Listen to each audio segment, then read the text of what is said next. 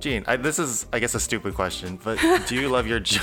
do you love your job, like working at CDBJ? I'm like, great intro. I'm like, I totally love my job. Like in in the simplest of answers, yes. In Mm. you know, opening Pandora's box, there's many layers to that. To that, yes. Yeah, I, I mean, I think I'm, I'm the same. Uh, So, like, since college, like working with you has been probably the most balanced and happiest that I've been. Yay! I okay. Um, so- mission accomplished. We can close the business. We're good. like, knock on wood, though. That's not gonna happen. Because I spent like three years not having a great work-life balance or not being all that happy. So, like, having the ability to uh, number one use like the skills that I think that I have in a way that is better. Because I, I like I have technical knowledge with engineering, but I don't think I'm particularly good at like I don't think that fine detailed technical work is my my calling. It's mostly the the project managing stuff and the client stuff and just like more general business. You I guess I feel as Yeah. I'm better at. It's like it's funny um that Ochiko just mentioned she had a lot of soft skills and I think that's what you have which again I was also telling my mom I was like I think Calvin should be a director. Like right now please be PM and please be like techie soft boy and everything. Um but I think like in like 2 years type of thing I was like no I think you'd be a good director because those are all soft skills to be a director. You can't go to school and be like my major is director to tell people how to do things you know Yeah, I mean it's tough because like I have hard skills. Like I can do things, and I have like uh, I have the kind of what's it called temperament to like go out and learn how to do like hard skills for the most part. Like I don't really want to know how to code, but um, when it comes to just like what I I like excel at more naturally, I think it is yeah more like soft skills. yeah Uh, I think you're you're sort of similar too. I think I mean obviously you have like a lot of very technical, very creative skills, but I think you do prefer and excel. Uh, I don't know if I excel, but like I know I have a lot of soft skills. I think I feel like hard skills don't count with me because I'm in like I'm in my element, you know. Right? Like color drawing's not hard for me. Designing's not too hard for me. Like figuring out a program's not too hard for me, but it's because I'm in my element. If you were to throw me in like a mechanic shop or in engineering or in cooking, I don't have any of those hard skills and if I were to try to learn, I'd be terrible at it. So like It's fun. It's funny because I think you love your job because of the agency, and I love the job because of like a fit. A more, it's Yeah. a better fit. I'm nodding my head extremely. yeah. And I guess the benefit of like having agency is that you can start to influence the fit over Mm-hmm. a period of time. but at the moment, it's mostly the like having the the self determination to like decide things. Right? Is Yeah. that what's the most appealing? Yeah, I think so. I, I really enjoy being able to own my choices. And it's like, well, Mm-hmm. I don't have to stay up to 4 a.m., but like, I decided to. So, like, that's no one's. Mm-hmm. You can only blame yourself. Yeah, I can only blame myself or I could only thank myself type of thing. Like, I'm the only, I'm making those decisions, you know, and not external factors are forcing me to. And so that's what I think contributes to me loving the job is that, like, there's literally zero expectations for me, which is why I enjoy this job. You know, there's well, I, I expect- think you know. th- yeah, I think you have your own. You have very high expectations of yourself, but there are no external expectations, which we'll yeah. get into later. Actually, This conversation started because your friend had asked you about, you know, do you love your job or like, Yeah. and all that good stuff. yeah, I have a good friend who, uh, at least a couple of weeks ago, was going through a bit of a crisis related to what it looks like to love your job and what it feels like to be fulfilled. And it, it got me thinking a lot about like, you know, what that means, what it looks like for me, and what I think it should look like for people in general. So I, I mm-hmm. pitched it to Jean, and she was like, "Oh yeah, that's that's a great topic mm-hmm. because I think we had similar feelings about it, but they're very complicated feelings." So today we're going to be talking about what it looks like to love your job, and then also what it might look like if you don't love your job, how you can move forward from there. So uh, I'm Calvin, And I'm Jean. and this is 27, a podcast about growing up. So, Jean, uh, what does it mean to you to love your job, and what does that look like? First part of, I think, loving your job is feeling like you can soulfully thrive.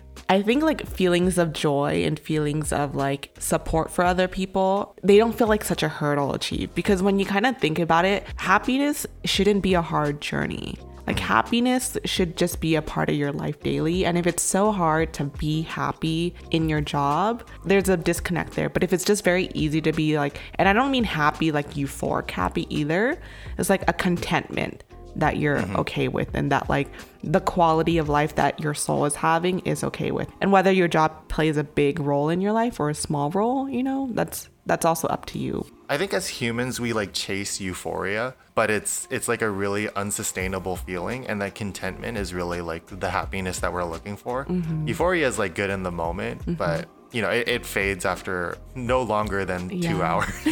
Two hours, there's a time limit on it. yeah, it kind of is.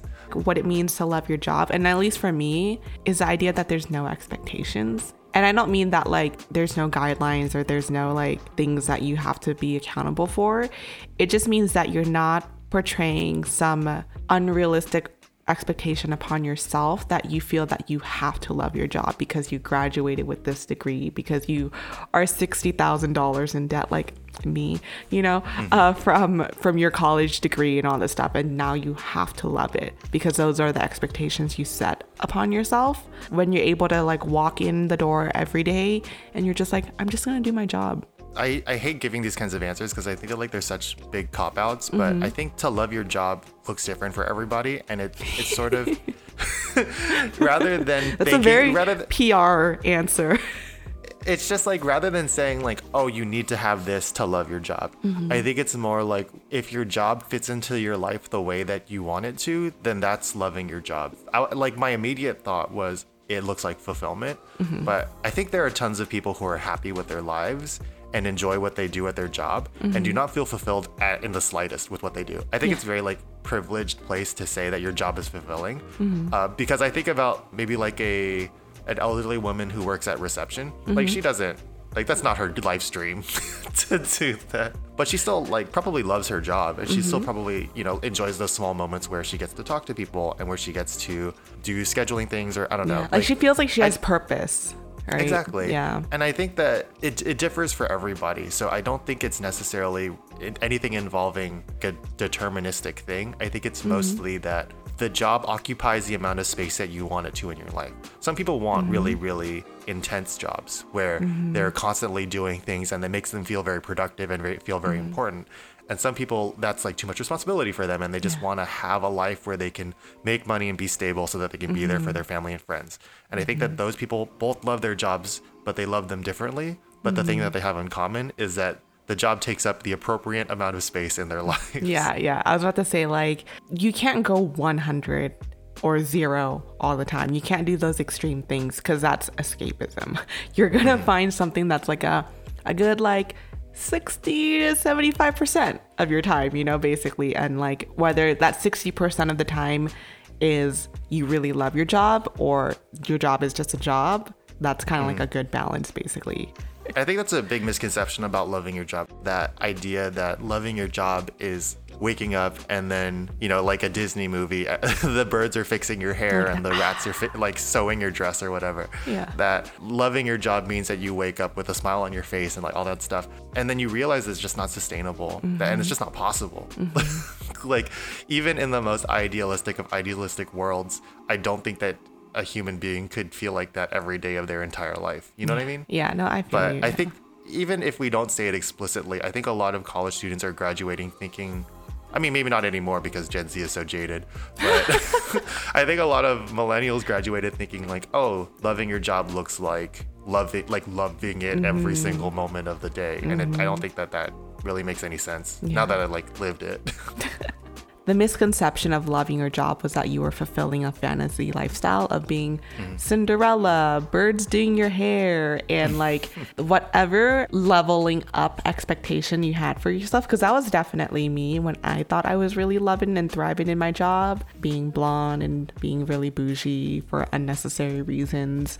And then what that really is is just escapism mm-hmm. and you're fulfilling a fantasy lifestyle. You had mentioned it earlier, actually. I felt it a lot when I was working, where I was thinking about the future and I was thinking about like I'm going to get to the point where I feel stable and then I'm mm-hmm. going to get to the point where things feel better.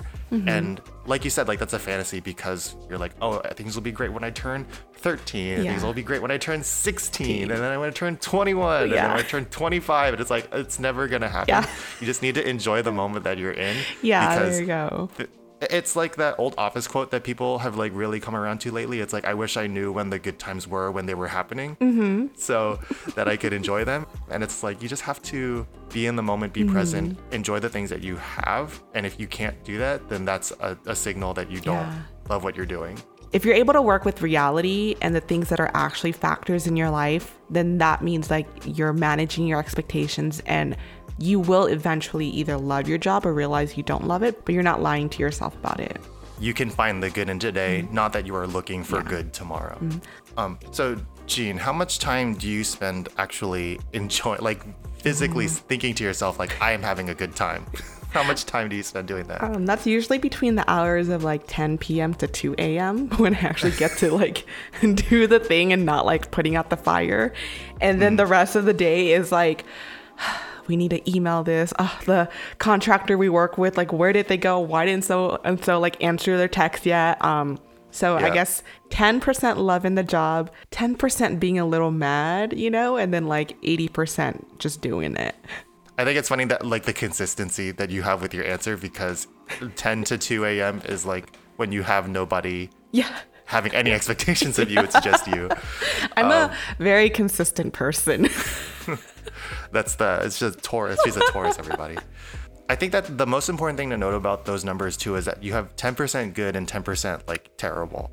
Because when you like are actually really invested in the work that you're doing, you get as frustrated when people do things wrong as you mm-hmm. get happy when things go right. There is like a balance. It's it's not 100% happy or even like 50% happy, 50% neutral. Like there mm-hmm. has to be that balance of feeling bad because you truly care about the things that you're doing. what were some jobs where you're like, yeah, 10%, I really do love it. And then the, the 10%, I'm like, ugh. Uh, I think that I was really lucky when uh, before like working full time because I had a lot of opportunities to like work jobs that were really fun and weird that I like truly enjoyed. My jobs before I was working full time, like while I was in college and while I was in high school, uh, I worked as a RA for two years. I worked as an orientation leader, uh, a graphic designer for the student government, and then for uh, the yearbook. I don't know. I don't, technically, it was a class. I would count I- yearbook. That was a lot of work. Like, I Yeah. remember that was a lot of work. Yeah. the things that I love most about all every single one of those jobs was how community based they were. Even when I was working in graphic design at student government in an office of five people, all of us were like really close in a way that felt really special. Same thing with like RAs. RAs have like a really strong bond with each other because we're the only people who really understand what the mm-hmm. other ones are going through mm-hmm. because you know You're managing really hard like to 500 students. yeah, like it's hard to understand what an RA does unless you're actually an RA. Mm-hmm. But I mean, every job had, like I said, tough moments when things were not going the way that I had envisioned them, or um, you know, not everybody was on the same page.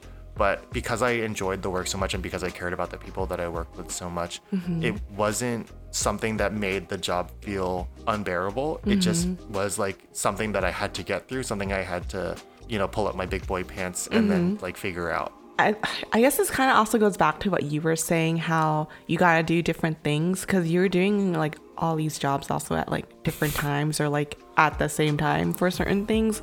And I guess when you had to go focus on like the one thing of engineering, it was like, is this just the one thing? And you're like, I don't know. Um, the job that I really enjoyed before Studio DBJ was actually working at the Natural History Museum. So, for a good four years of my life, I was putting some insects and flies and like isopods into 70% or 95% ethanol. The riveting. yeah, very riveting, especially when you, whoever works in like uh, in science will probably know, not even just science, but like, you know, biology and all that good stuff.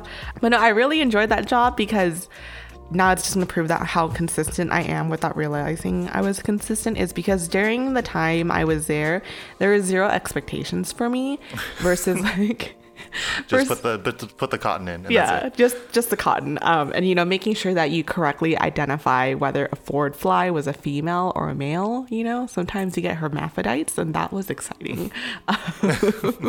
but I enjoyed it because like there, I felt like when I was in any creative field, there was this weird level of competition, and you also started to feel like groups of students were like bonding together based on their skill level, you know, to a certain mm-hmm. degree.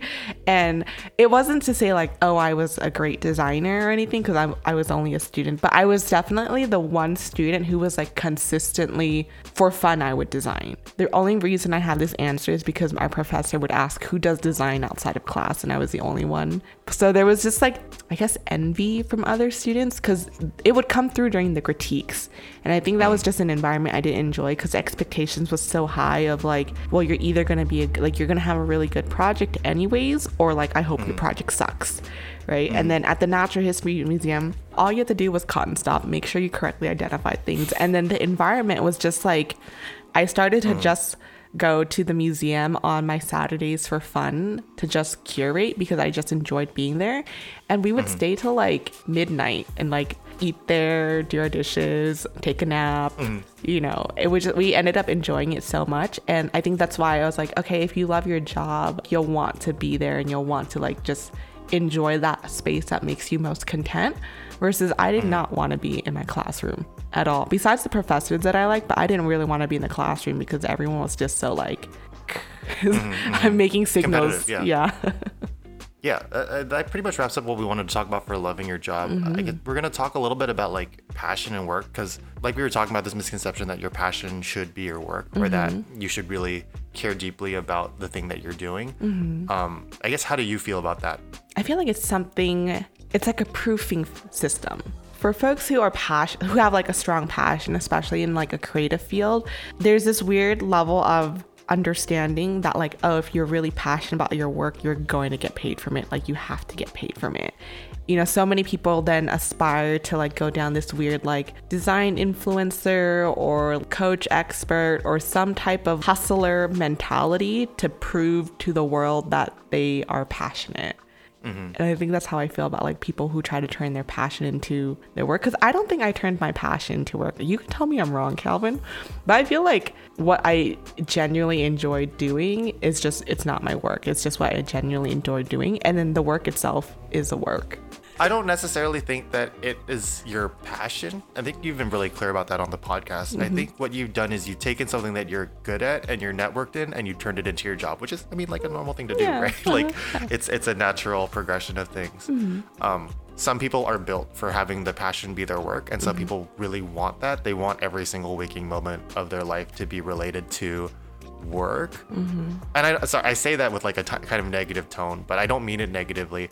I just mean to say that like it's not for me, and I mm-hmm. don't think that it's for a lot of other people. Mm-hmm. Uh, I've been very vocal on the podcast to say that I'm a very big proponent of just keeping your hobbies as hobbies mm-hmm. because making something your job can take a lot away from Yeah. the passion that you have. And for me, like I've considered it on multiple occasions, making photography more of a thing for me, making photography something that I can monetize. But then I look at like the process of trying to, you know, expand my reach on Instagram or to try to sell photos to my like prints to my friends. And I'm just like, I don't want to do all that because it, it kind of like taints it for me. No, I feel you on that. Yeah. I like take a picture and I look at it and I'm like, ah, that's nice. And I don't have to think about like, will other people like it and how much will it sell and how big do I have to print? Like, is this good enough to like good enough quality to print? Like, I don't have to mm-hmm. think about all that. It's Yeah. nice. Yeah.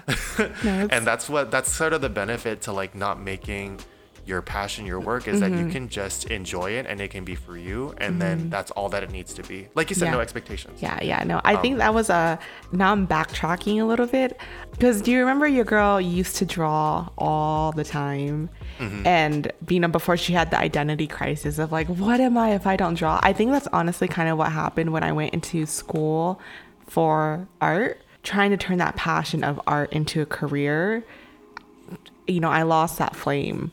People have to understand the concept now. So it's not what I want to do for my drawing. It's what people have to interpret from it now. And then the like, mm-hmm. you have to make a series. You have to do these things. You have to put it in an art show. You have to write about it this way. And then all of those levels just overwhelm the passion. And then, like, the only times I draw now are definitely when I have to make a YouTube intro. I don't really draw for fun anymore.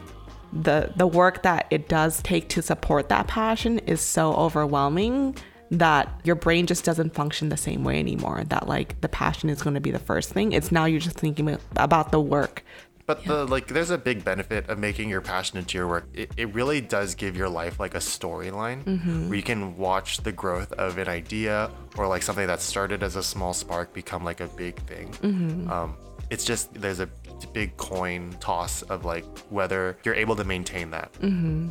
So let's say that somebody has done that and they've made their passion to their career. Uh, how would you say that that person can keep the motivation up and keep mm-hmm. the flame mm-hmm. going. Your when you find whatever your passion is and you're going to turn it into a career or monetize it, you have to have like a purpose or mission that's beyond the form of that passion. So especially mm-hmm. if it was like photography or singing or drawing, for me my passion was tied into the doing part of the drawing and like the painting mm-hmm. and being in all that like the coloring li- multiple layers. So when I didn't get to exercise that as much anymore, the passion that was tied to to it just died because you just were not consistently doing it. You were consistently thinking about something else.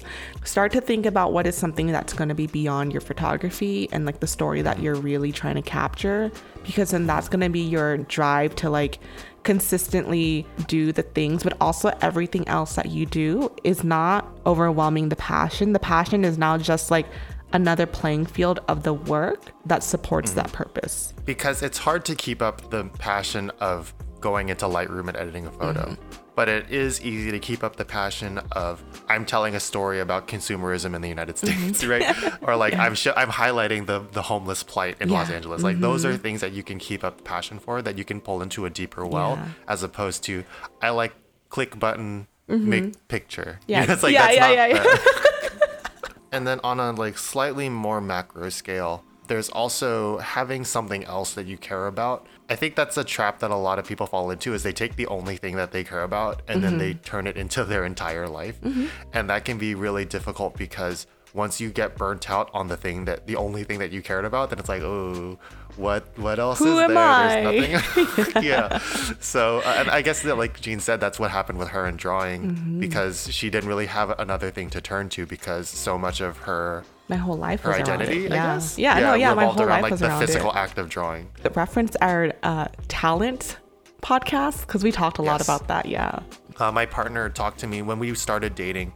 Um, was talking to me about the idea that it was cool that I was both doing design to a certain extent and mm-hmm. then also engineering because it, it, sort of made me a more rounded person and that if I kind of tired from design I could go to engineering or if I tired of engineering I could go back to design mm-hmm. and that they were wells that filled into each other. To a certain extent I think there's like merit to that where mm-hmm. if you have something else it can feed that motivation or like inspiration for something mm-hmm. else. I yeah. think a lot of people who uh, like it can be related where mm-hmm. I think a lot of people who are in design are also very passionate about art history mm-hmm. or um, like just art in general, which is different than design. So like the art that they consume informs their design and mm-hmm. then when they tire of the design they can go and like find it something else that yeah. they care about. But yeah. this can also be other things. Like yeah. if uh, Jean is very into her family, mm-hmm. um, so when she when she gets exhausted from design, she'll like go spend time with her nieces and nephews, mm-hmm. or with her mom, or mm-hmm. with her sister and, and, her cousin, and then that, that like kind of reignites the flame for her as mm-hmm. well. Because you also have tutoring on the side, and then I also have AIGA on the side, and those are like things that we do besides our jobs besides having like an outside interest, I think whatever outside interest or outside hobby or secondary thing you have, it has to be active also. So like mm-hmm. it can't just be you on the phone on TikTok all the time because then you're not like really exercising that like other energy you have, you know, because that's mm-hmm. resting and you don't want to rest all the time because then you become kind of sedentary, right? Mm-hmm. So something whether it's even playing video games because that's still something kind of active i think by mm-hmm. having something that just kind of changes your pace a bit helps keep you motivated in your job and motivated in doing things. We've been talking about like loving your job, how to be motivated, um, and especially like when you lose your passion for your job and it kind of leads to creative burnout. One of the things that kind of come up a lot was like paying your dues. You know, especially like in the creative field, there's this weird leveling up system on like if you want to level up, you're going to pay your dues. You're going to consistently pay your dues and like honor the person before like to a certain extent that burns out people and then they're either like i'm gonna leave the creative industry or i'm gonna go start my own thing. So what are your thoughts about paying dues calvin So you mentioned it mostly with the creative industry, but I think it happens pretty much in every like low level job is that mm-hmm. there's this level of you just have to like put your head down and do the bitch work until you can get promoted and then you make other people do the bitch work. and and they I mean? no and then they call that mentoring oh my god, yeah. Oh my God. Um, to a certain extent, that is a natural part of working and a natural part of growing. Mm-hmm. But I think that the form that it takes a lot of the time, I don't really like, especially like you said, when it when it becomes bitch work under the the nickname of mentoring. yeah I, I hate to use your phrasing because I feel like I'm stealing it from you, but Jean's called it a form of gatekeeping, and I Oh, completely agree.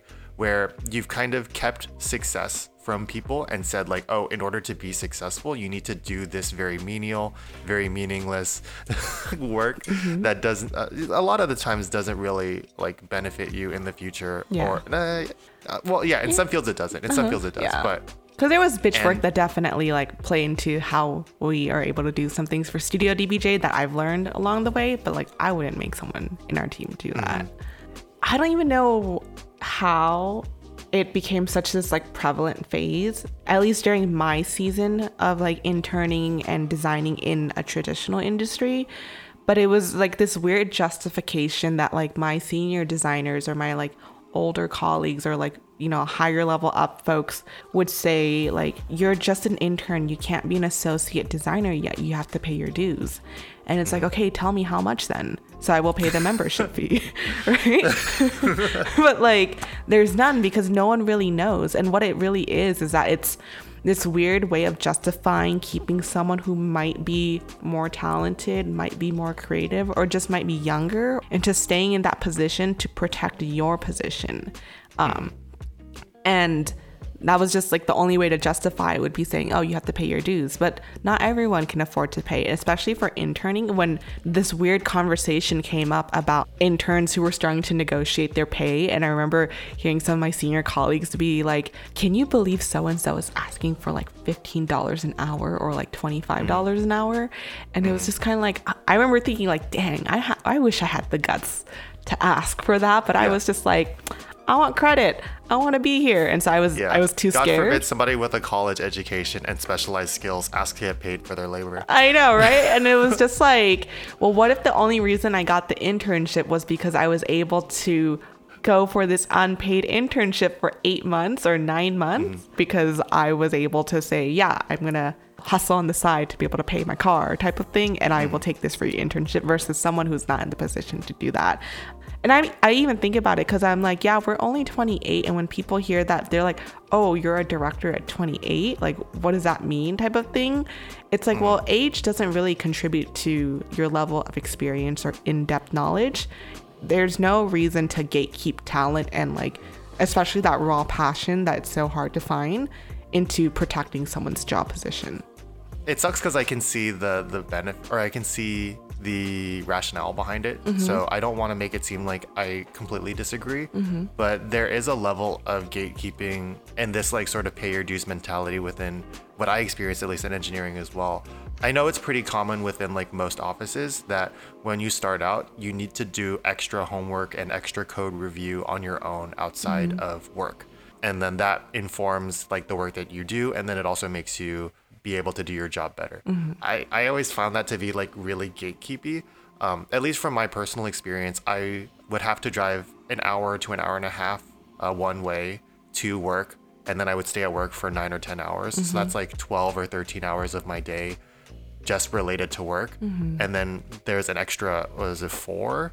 Four hours that I get to myself that where I'm not in a car and I'm not in an office. Yeah. And two to three of those hours are supposed to go towards studying code on my own. And it's just, I, I don't think that that's reasonable for a lot of people. And it mm-hmm. really, the mentality of number one, having to do that, and number two, feeling unaccomplished if I didn't do that mm-hmm. really like eroded at my my mental health when I mm-hmm. was working because the feeling was either I did it and I was tired all the time and I didn't get to rest or I didn't do it and then I felt stupid at work Yeah. and it's it's not to say that I didn't have opportunities to learn it while I was in the office, but it was not a priority to like mentor me through Mm-hmm. um, that process and i don't think that it's very common for people to be mentored through that except when being corrected Mm-hmm. Yeah. Mm-hmm. which is a, a tough situation to be learning in so it's not just within the creative field there is like a level of do it yourself that i think is really difficult Mm-hmm. in um, that makes it difficult to love your job Yeah. Because when you break it down that way, Calvin, when you think about how much time you're going to spend in your job to go to and from your job and outside work you have to do to support leveling up in your job, how much of mm-hmm. your time in the day is actually dedicated to living, not including sleeping, right? But if you want to include mm. sleeping in there, like you only have like three to four hours to live each day. And it limits the people who are successful to only the people who are willing to make their entire life their work, which is not a lot of people. And it's a, I think you'll find it's a very specific group of people who were raised in an individualistic mindset as opposed to a community-based mindset. Yeah. I'm not naming names, but you'll you'll find you'll find something there.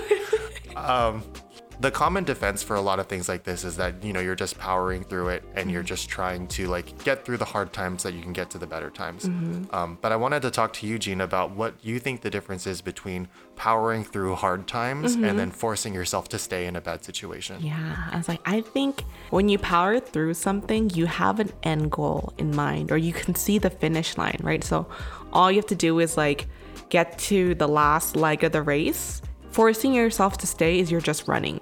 You don't know where you're mm-hmm. running to. You don't even know if you're running backwards, but you're just running. And I think those are mm-hmm. like the two things you have to set for yourself when you're starting to ask, like, do you want to stay at this job? Or you're just like are you powering through because you just want to get 3 months on your resume? Or are you fo- are you forcing yourself to stay because you're worried about instability you know? Mm-hmm. And I think that example that you give kind of leads to what I think the difference between powering through it and forcing yourself to stay is, which is that when you're powering through it, it is something that you have decided for your own goal that you've set. Um, whereas if you're forcing yourself to stay, that is an external pressure, either from your workplace or from your financial situation or from your family, that you need to be at this job. And obviously, there's a lot of gray between those two poles. But if you keep doing it, you will cross a line where you're no longer doing it for you and you're doing it for other people. And then that becomes kind of difficult to, to like work through and mm-hmm. difficult to like power through, I guess. I think that this is a mindset that a lot of people find themselves in. Obviously, it's not a great one to be in, so mm-hmm. people want to get out of it. Do you think it's possible to get out of this feeling of forcing yourself to stay at a job without actually like quitting the job? Mm-hmm.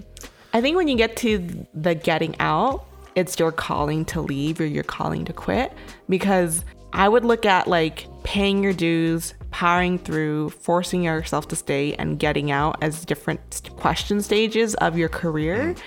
and like the process. Yeah, the process. And if you are now at the getting out phase, that means like the finish line isn't there anymore. Like you're at a calling of desperation, which is like a really strong feeling, and your body is telling you like it's time to go. You should go basically. And now you have to backtrack to the powering through because you have end goal in mind now, which is your exit strategy. Yeah, uh, uh, Gina and I talked about this before the podcast, and I had a slightly different opinion, but we were coming at it with two different starting points. Mm-hmm. I think that it is possible to get out without leaving, but you have to have not gotten to that point that Gina's describing, mm-hmm. where if you're like very diligent and very like self aware about where you've been on your working process, I guess, like where mm-hmm. you are with your job, if you realize that you're reaching this point where you're no longer centering yourself, there I think there are ways that you can slowly walk that back by reassessing your expectations of yourself and mm-hmm. hopefully reassessing other people's expectations of you and the work that you do. Mm-hmm. The trap that a lot of college graduates fall into, that I definitely fell into, you get out and you want to always be exceeding expectations, mm-hmm. which is a really unsustainable lifestyle. I think any gifted and talented student will tell you that it is difficult to always be exceeding expectation. And if you go into a working situation with that mindset, all you're going to do is like fast track yourself to burning out. Yeah. If you're able to catch that and you're in a workplace that is like conducive to you expressing yourself and you mm-hmm. like talking things out, uh, you can say to your supervisor like, "Hey, I'm re- I'm reaching this point where I think the work that I'm doing is unsustainable. Mm-hmm. Uh, Like, can we have a conversation about this?" I, I think that that's a very privileged place to be. So I don't expect everybody to be in a place where they can do that. Yeah. But if you are, I think that there is an opportunity for you to walk back the expectations that you have for yourself and the expectations that other people have of you, and then so that you can get to a powering through phase Yeah. as opposed to forcing yourself to stay. Yeah, yeah. And again, and again, we're definitely in a privileged position because I think we do that to some of our clients and collaborators where we're like, let's slow down, let's talk about this, let's blah blah, let's not do this project, you know, type of thing. Um, the initial start of those conversations were awkward, but now that we've consistently done it, it's just part of our culture. If you're in a workplace that doesn't do it, sometimes you just gotta be the one to like take the fall and be like, okay, no one's asking. I'm gonna ask. The worst thing that'll happen is they say no, or not gonna lie, they get fired and then just go for unemployment for a few months. Starting to set that into motion, because the only way you gotta you can be able to get out of your mindset of certain things or be able to power through with an end goal in mind is that like taking some initial first steps that are gonna be hard, you know, like confronting the feelings that you have about your job. I guess the flow chart on this is you feel like you are forcing yourself to stay at a job. Mm-hmm. The first question is Is the external force an expectation or mm-hmm. is it financial? Mm-hmm. If it's financial, which is completely feasible for a lot of people, Yeah. either you can look for a new job Yeah. if you don't think that people will listen to you, mm-hmm. or you can like have that conversation Yeah. and then hopefully try to walk things back. Yeah. And if it's an internal thing, then I guess you kind of have the same decision. But mm-hmm. the two questions are what is stopping you? Mm-hmm. Yeah. And then how can you change it? Yeah. And the change could be getting a new job and quitting, Mm-hmm. or the change could be maybe I can have this conversation, walk back some of my responsibilities Yeah. until I can reassess like where I'm at. Yeah. And to give a little uh, a little more flavor to an old story that I've told about me Mm-hmm. leaving my last job before coming to Studio DBJ, I had conversations with my um, my employer, and I was like, "Hey, I don't think that I can do this anymore." And they had said like it is possible for us to walk back some of your responsibilities or like make this more of an open dialogue. And I was really grateful for that, having those conversations. But uh, like when I was really reflecting on it, I was like, even though they're willing to meet me there, and that like this was me being honest with myself. Is like mm-hmm. I don't know if I can get myself out of that mentality without physically leaving. Mm-hmm. So I had gotten myself past that point where I could walk myself back, and I was like, uh, well, I'm I'm sorry guys, like I, I can't, like I have to I have to leave, and that was tough to like make that admission to myself that I had like gone too far off the deep end in terms of like being able to like course correct for the expectations that I had of myself. Yeah. But for me, it was important to like separate myself from what I felt was triggering me. Mm-hmm. Not not through any fault of their own. It was sort of like I had generated it for myself too, Yeah. and that's what I thought was best. And clearly, I made a good choice. But again, I don't want to like feel like it's it's me shit talking my old employer. It was I, I would say 50-50. the only way we can i guess like justify the advice we're talking about is like because it's from her pre- previous experiences the fight or flight kind of feeling your intuition and your gut is correct no matter what you know it's kind of like the true saying that your gut is correct because it's telling you like whether it's time to go or whether it's time to like or you can push through that feeling of like time to go doesn't come all the time. So I think if your gut is telling you like this is a moment to leave, you have to listen to it because and this also goes into like the ear way way earlier podcast episodes on like the feeling had come at like 23 and I ignored it and then by the time it was 25 I was like no, I should go because it took me 2 years before my body was like it's time to go. Like for real now it's time to go. 110 freeway texting Calvin. Yeah. But yeah, I think that pretty much wraps up everything that we wanted to talk about. Mm-hmm. But yeah, thank you everybody. Uh, really appreciate y'all coming out to listen to the podcast. Uh, if you wanted to share our episodes with anybody, we're available on Apple Podcasts and on Spotify. Uh, we also have a newsletter that comes out at the start of every month, more or less. Uh, and we pretty much just announce when a new episode comes out and then any other goings on with Studio DBJ. Uh, you can sign up for the newsletter on our website, studiodbj.com. If you scroll a little bit, you'll get a newsletter opt in situation and then you can sign up for it there. Oh, I was, gonna- I was gonna say, and also our newsletters, if you've been on them, have gotten a lot of a spice and a jazz in their life. You know, where we work with different artists now. We just wrapped mm-hmm. up um, working with Not Kaylin Kim. which mm-hmm. I'm so sad that it's done, but I loved everything that she made. And we'll have a new artist for the this the summer quarter, right? Right. Yeah. So you should sign up for the newsletter to catch that art or follow our Instagram Mm-hmm. Studio DBJ. We do not know what the ex no, we do not know what the next episode is going to be about. So we'll figure that out when we get It there. It should be juicy though. Yeah. Thank you one last time for joining us and we'll catch you next month. right, bye. bye.